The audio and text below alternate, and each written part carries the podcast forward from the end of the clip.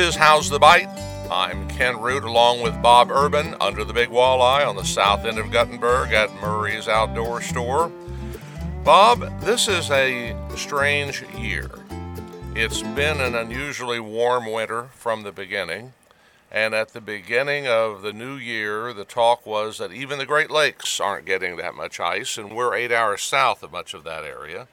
So, uh, you're not seeing any ice really of consequence yet. When do you think we're going to get enough for people to safely get out and fish? Uh, we talked about 2023, and we'll always remember 2023 about the year of extremes. Mm-hmm. Uh, highest water, third highest that we've had on the uh, on the Mississippi, to really really low water for the fall, and then now just uh, lack of rainfall all summer, and then now the warmest December I believe we've had, or or up there in the top three as well. So it's just not us that is having troubles with ice, Ken. It's actually the whole Midwest. So uh, very mild temperatures at night, and uh, it looks like things are going to change finally uh, next week.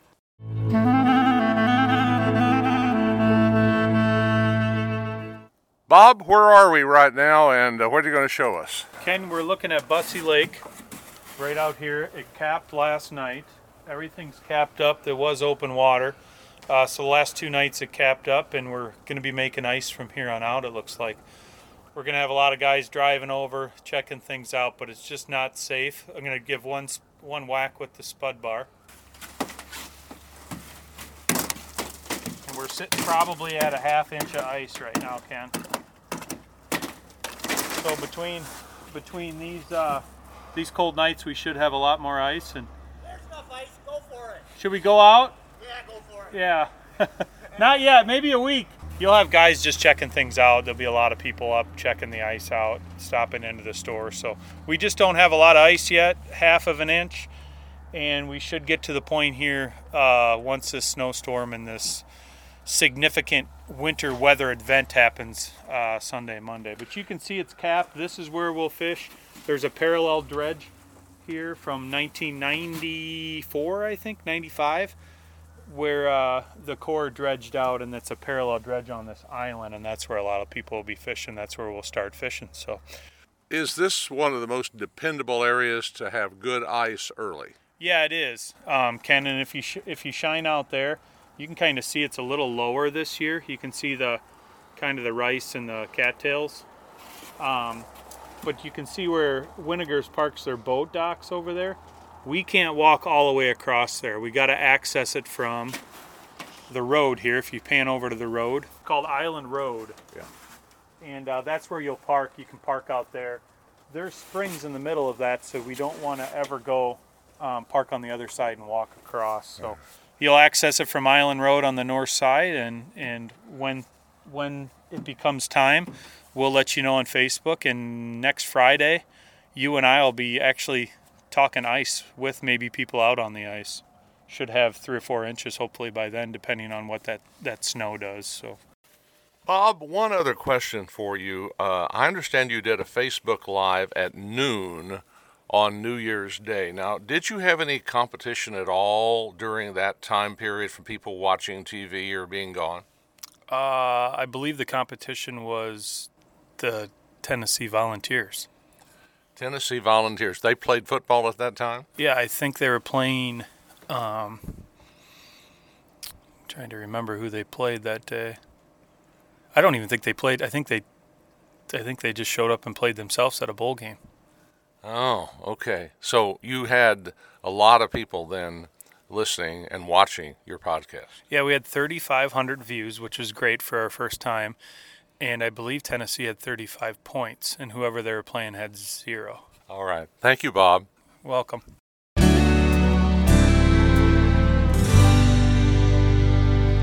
Where are we right now as we finish out deer season, and what lies ahead in that area? So, January 10th is our our big uh, season where we need 2024 licensing. So most of the seasons will come to an end on January 10th muzzleloader, and then the deer hides that we have out at the store, those will be, yeah. I think they'll be coming picking up those boxes uh, shortly after uh, the 10th. So if anybody wants to keep bringing deer hides in, trade for gloves, trade for socks, we still offer that program. Um, and then this transition is when we forget to bu- purchase our licenses, just from experience, and then some friends that have done the same thing. Just make sure you do have your 2024 license when you go out and ice fish for the first time. So we've been seeing a lot of that uh, through the holidays, a lot of licensing and purchases. There are a few other seasons that'll run a little bit longer, but you will still need your your 2024 licensing after the 10th. Bob, our featured interview this week is a most interesting guy. First of all, Kirk Stout is a good fisherman. He loves to fish and he's done a lot of it. You found him, he even calls you a friend. Did you hear him say that? He actually is a friend of yours? How many? Like, that's three, isn't it? I think you, yeah, I think I had a couple. Um, Kirk will be my third. Kirk is an interesting guy, isn't he? He's uh, got a business that is uh, all about wildlife, but in a different vein than we would think. He actually comes out and helps you get rid of problematic wildlife. Yeah, so he's an outdoors guy, and he's I think he has some background in there from college. Mm-hmm. Kirk has a uh, ability to work with the wildlife authorities. I mean, he's licensed, and you're going to hear some of the things that he can do, including if he's politically capable, and the town is, of actually stabilizing or reducing their goose population. That's a, that's a problem, I think, in many places. Yeah, it's a problem, and it's a touchy subject in many yeah. places. Uh, it's it's it's tough. It's like who came first, you know, mm-hmm. us or the geese, and but the and, geese keep expanding in that area, and they don't fly south; they just stay there. No, they're very very good. It's as as surviving, I guess, in the area. And I ran into it in in the park system, and and how do you how do you keep that line to where, let's say, a beach is is safe and and and doesn't have bacteria and, and feces yeah. on it and stuff. And and the geese are the geese are here um, other than the hunters you know that try to keep them at bay. But uh, there's not a lot of guys that do that anymore as well. And they do stay here. They're not they're Canada geese but they they could be called Iowa geese because of the corn as well Ken maybe we should just get a group like Benny and others and have them drive them to Texas every year you know that'd be handy just get a van load and take them down there something. They do have a goose roundup. I know at several of the parks when they lose their primary feathers, and and maybe that's when Kurt kind of helps out and gets gets some of them gone too. But I'm interested to hear what he has to say. And Bob, I have a man on the line who is fascinating to me of what he likes to do and how he makes his living. He's Kirk Stout.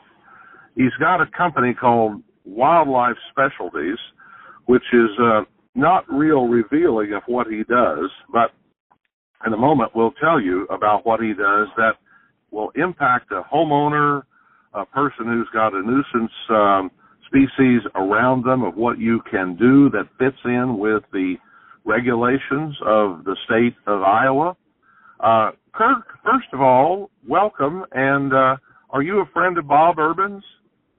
Well, I've met Bob quite a few times, and just over the last uh, probably two months, I've stopped in enough times we should probably be considered friends. Well, that's good. He's only got a couple. Yeah, um, yeah. But he hasn't burned I, the bridge with me yet. That's good. Well, give him time. I wanted to ask you when you got uh, interested. I understand you were quite an ice fisherman. When did you get interested in that? Honestly, since I've been just a young uh, young boy, um, my dad was big into the outdoors and took me when I was as young as I can remember what hooked you? I mean, you know, after a while, you got to make the decision on your own. What hooked you on fishing? Honestly, I think it's just a way to just detox, get away from all the busyness of life, and it's just fun to focus on different species and different lakes, bodies of water, uh, to locate the fish and just find out how to finesse and get them up on the ice. Did you study to uh, go into that area?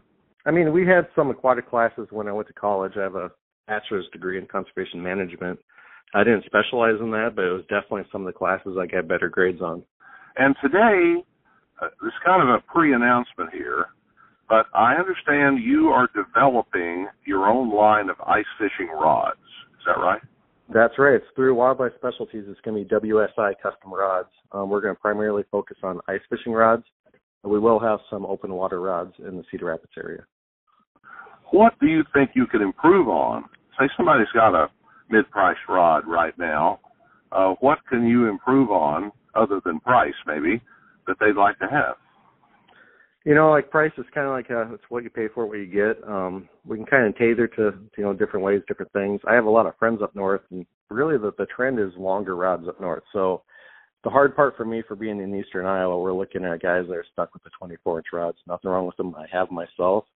It's just that transition of getting guys used to a little bit different styles and tactics for fishing um, than what they're used to. So we're kind of covering the, the micro rods, a little bit shorter to the, the 24 to 28 inch rods, all the way up to the longer noodle rods. Um, not really looking to compete with price as much but it, it all depends on what they're wanting and how good of a rod. I mean, some of these rods have really, really good, really good guides. You know, they're not going to break. Um, REC coil rods, uh, springs, uh, guides, and really good titanium springs are really going to get you what you want. If you want a nice hardy rod, you can throw in the bucket and not break. Kirk, do you anticipate uh, testing and perhaps introducing that in 2024, 2025? What are you looking at? Yeah, we're already getting bait stores interested in our rods for 2024. I just want to take our time and really just kind of pinpoint what rods we want to focus on instead of coming out with just a ton of different rods and really kind of confusing the, the customer of what rod to buy. I want to simplify it, just have a, a more narrow range of what we want to sell and kind of what purpose they're for. I wanted to talk about another area with you because I think it's absolutely fascinating what you do for a living. Wildlife Specialties mm-hmm. is removal of species. Let me ask you the way this way: what does what do you do? You've got another area that I think is most interesting, and this is what else we can do here because it's an aside, but yet it kind of fits with everything else. Your wildlife specialties business. What do you do?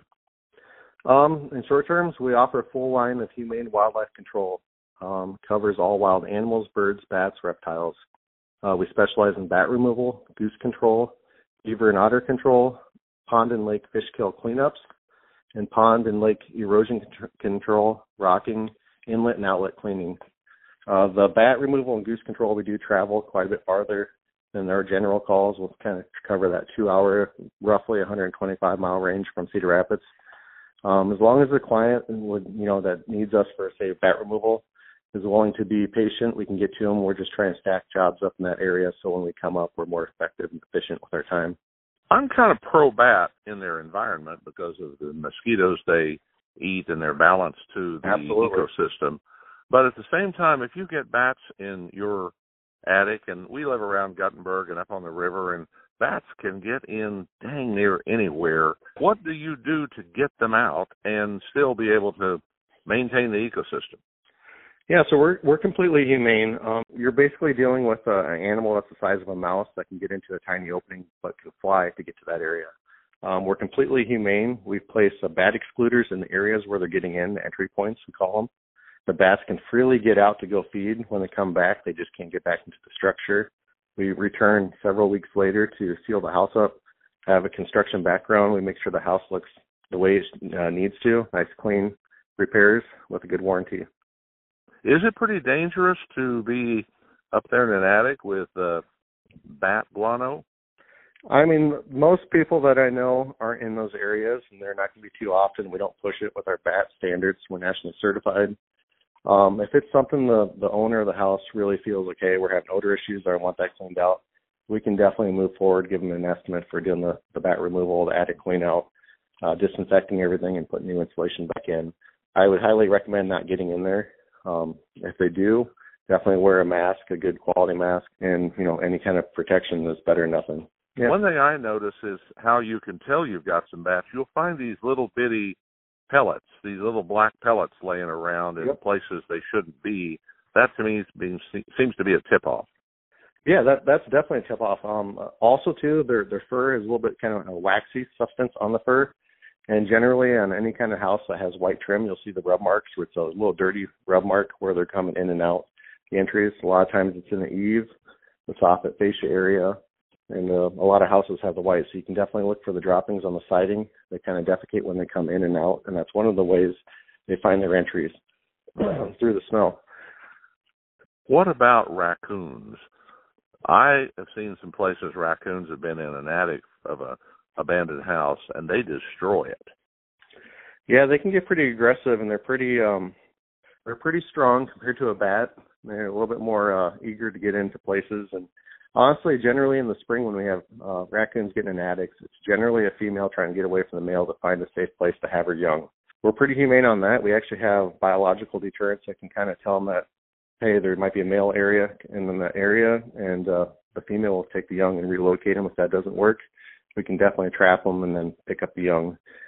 Uh, generally, trying to be humane, we usually find a wildlife rehabilitator that'll take the female and the young and let the young get you know grown up a little bit before they release them out to the wild. Kirk Stout is my guest. He has wildlife specialties, and we're talking about the main ways to uh, reduce um, a troublesome population. All right, you mentioned geese. I think Canada geese are one of the most beautiful animals I've ever seen, as long as they're about 100 yards away. But if they get into your your yard, if you're a person that loves a green yard, they'll eat your grass down. They crap every other step. Um, right. Is there some humane means of control on those? Yeah, I mean, it took us two years with the state, but we are federally and state um, licensed to handle geese. Uh, for the population control, so a lot of HOAs and condominium associations use us for the oiling. So in the springtime, when, when they mate up, they start nesting, the female starts laying eggs. Uh, we have uh, strict guidelines we have to follow through the state, and we're able to oil those eggs so the eggs stop growing, or the, basically the embryo dies out. But the female doesn't know that. She eventually falls out of cycle, stops laying, and within a couple of weeks we can pull that nest and eggs, and that stops reproduction for that year. So it's something we'll have to do year after year because Canadian geese in Iowa live 18 to 24 years. So it's a slow process, but it's one of the best methods of actually controlling the geese. Um, it takes about three years for them to be sexually mature, but the female is always going to return back where she was raised, where she learned to fly, and that's where she's going to nest. So you got to kind of calculate that. I tried to kind of project numbers for our clients, and we always have an egg oiling um, uh, average. Uh, typically, the more geese you have, the more stressed out they are, and possibly the smaller egg count per nest. But we're we're generally always around five to seven uh, eggs per nest. Some will have up to 12 or 13 eggs. And honestly, in these areas, these are areas that you don't naturally have predators. So these geese are going to be raised, they're going to survive, and they're going to grow up. I can't give you the exact estimate of how many males, females there are in those eggs, but every one of those females that learns to fly in that spot is going to come back and nest there when she's uh, able to. Well, I love an analytical guy who loves the outdoors, and uh, I hope that the ice comes soon so that you can get some fishing in well, and so. that uh, things can go well. Tell me, I understand you're in Marion, Iowa as your base. What yep. is a way or ways people can contact you? Yeah, uh, phone. My cell phone is three one nine three eight nine three one eight three. That's a, a cell phone I keep on 24 hours. I encourage people to text me because we get so many calls. Um, my voicemail will actually get full. Um, so texting is a great way if you can't. You can find us at www.wildlifespecialtiesinc.com. So it's www.wildlifespecialtiesinc.com. Through that website, you can find our link to email us. We're also on Facebook. Like us, share us, follow us. And uh, we usually have some pretty good posts throughout the season. Um, you know, kind of like what Bob does with the bite for the fish. We start, you know, letting you know in the springtime when we're getting into goose control, when the bats are being uh, more active, when the woodchucks are coming out and whatnot. Okay. Now give me your phone number one more time.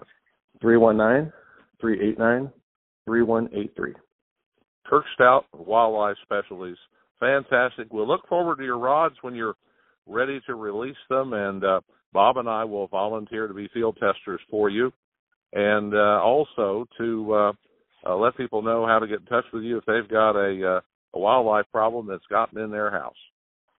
That sounds good. We're fully licensed, fully insured, and we just want to bring peace back to you and your property. Thank you very much for talking with me. Thank you, Ken.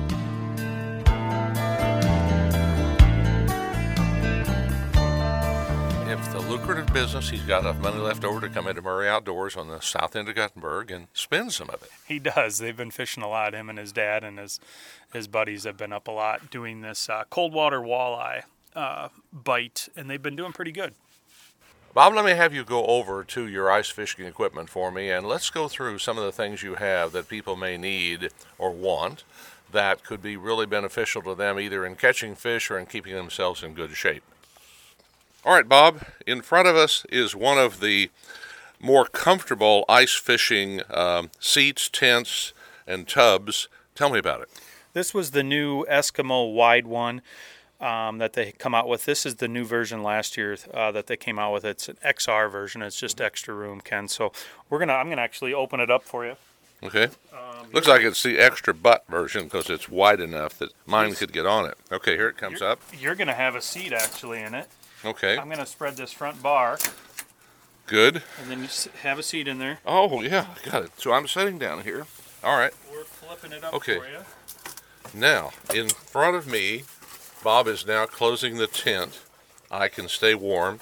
The bot there is no bottom in the tent, so you can have your um, ice fishing hole right here. So you, in the tub behind me, I take it is where you would put your auger, Your right? storage. Yep, your storage is there. Um, and then you can swivel right. You can swivel fish both sides. There's extra room out front, is why it's called an XR. And you can see this quilted patching. Mm-hmm. Yeah. This is actually thermal, so there's some insulation there. So if you put a heater in, you wouldn't even need a heater on a day like today, Ken. Most guys won't even use their tent. Their But full you've got tent the today. seat and you've got the protection. Correct. And next week you're going to need it when it's a high of 15 and a low of 6 or whatever they Mm. have coming with that polar vortex. So most of the tents that we sell are one mans now here on the upper Mississippi River. Mm-hmm. We do have some two mans. I call the two mans one and a half man, like my son and I could fit. Mm-hmm. You and I sitting together in a tent, Ken, in a two man, We'd be warm, would we? we're going to be warm. We're going to be touching each other with all the stuff we have on and all the accessories. So uh, a two man gets heavy. Uh, a one man's pretty light. Uh, you can you can pack it up, put it in your truck, put it in your car. Um, you're sitting in one of the better seats. Eskimo makes a better seat, in my opinion. And then we have a Frabill on the other side. We have a Clam on the other side, um, and we have some Otter. Otter tents are probably one of the most common uh, that people like. Uh, they're a little bit more expensive. They're quality, but what they don't have on the other ones is they're kind of heavy. So a lot of people pull them on quads, different stuff like that. As you go further north, quad life right now is not really going to happen uh, for us here in the Midwest. We're going to be pulling. We're going to be thinking light. We're always thinking light because we'll go around the store. We have 18,000 gadgets we can sell you, and we put them in the tent, and it all adds up. It's all weight. Well, let's rate these if we can put this back up so I can get out of here. If you're going to let me out. Nope. Okay, Bob has trapped me in here. Help.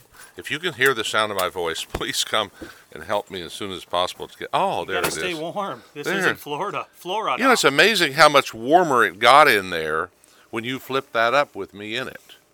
You know, just in your inside. So, It's all the hot air, Ken, that you're.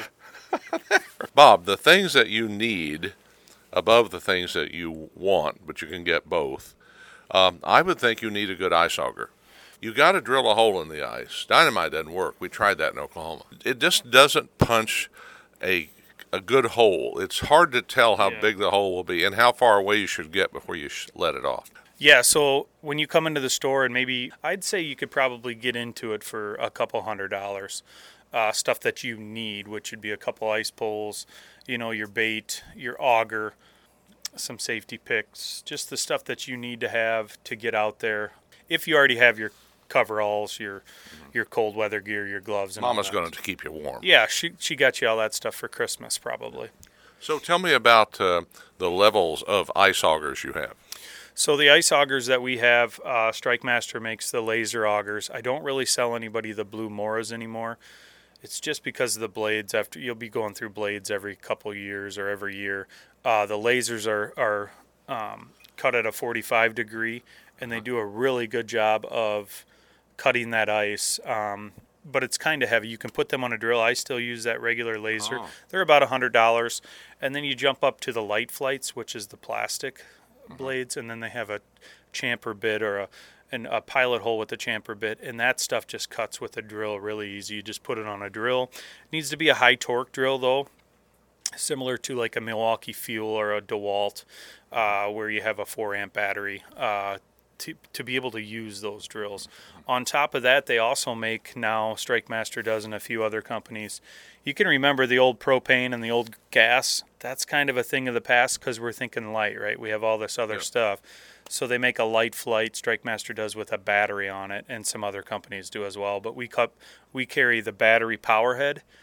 Um, That you, it's very similar to what you'd use to for a post hole digger. You know, on a gas pulse hole Yeah, digger. Um, but it's it's meant for uh, ice, and those are about 350 three four hundred dollars. But but again, you're talking that's a want, that's not a need, and you can go from starting at 200 and and you, you can get up to 5,000 pretty quick, Ken. What about a dipper to get the little remnants out? Yeah, we have all kinds of little skimmers, uh, dippers. You can also use the auger. Um, you can on your drill. You can just crank that. But we do have skimmers. They're about five dollars. Little dippers. Um, definitely need that. Just a five dollar skimmer dipper that you need to clean the hole out because you don't you want that ice out of there when you're jigging so it doesn't get affected. Um, and you're going to be cleaning holes quite a bit uh, when once we hit that cold water. All right, one more thing to ask you, and that is your bait. You don't want your minnows to freeze, so you actually need to keep them warm, don't you? Yeah, you probably keep your minnows in the tent with you.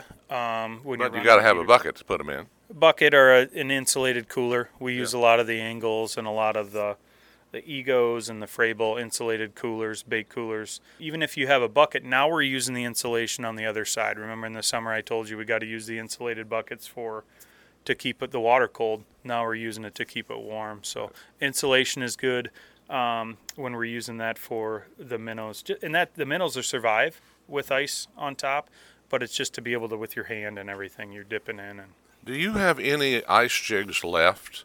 I mean, you had a, a, few that you put on the wall. So how does how's that going? the 17,000 is all we got up there. We still need to do 3,000, but we got kind of lazy. It's it's almost artwork, It is.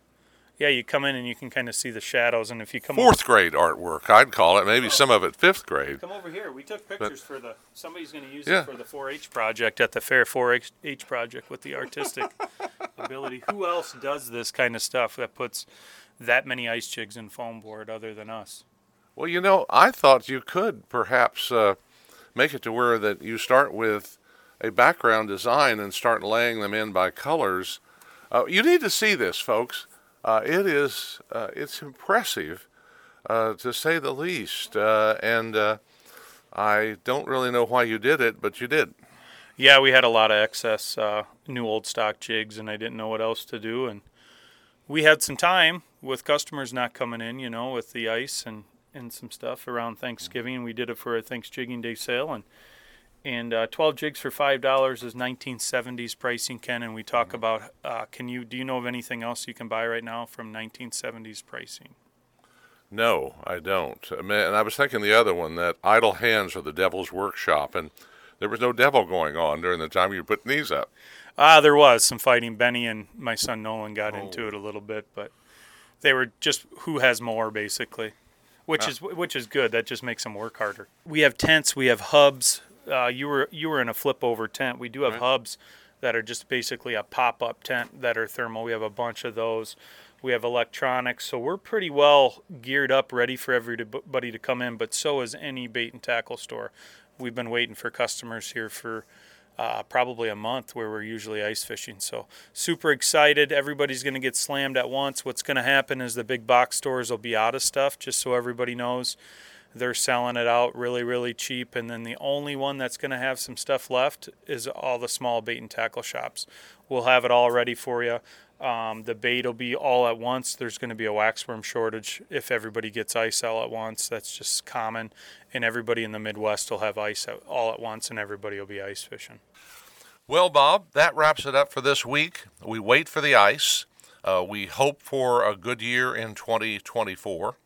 And uh, you've got everything set up here. Your store is in great shape. And uh, have you picked up any new employees? And what are your hours? Yeah, we've got uh, just another guy that's helping up. Joel uh, has been helping us here and there. Otherwise, it's just been most of us, Kara and Ava and Larry and and Joel. Dan's still having. He's out with uh, some medical stuff, and he's getting that all taken care of. So our hours are Monday through Saturday, six to five, and then Sunday we're six to three, and we're here 365 days a year. So we're we're here every day. We're we're doing something. Nobody more dedicated to your outdoor needs than Murray Outdoors on the south end of Guttenberg under the big walleye. We'll see you next week.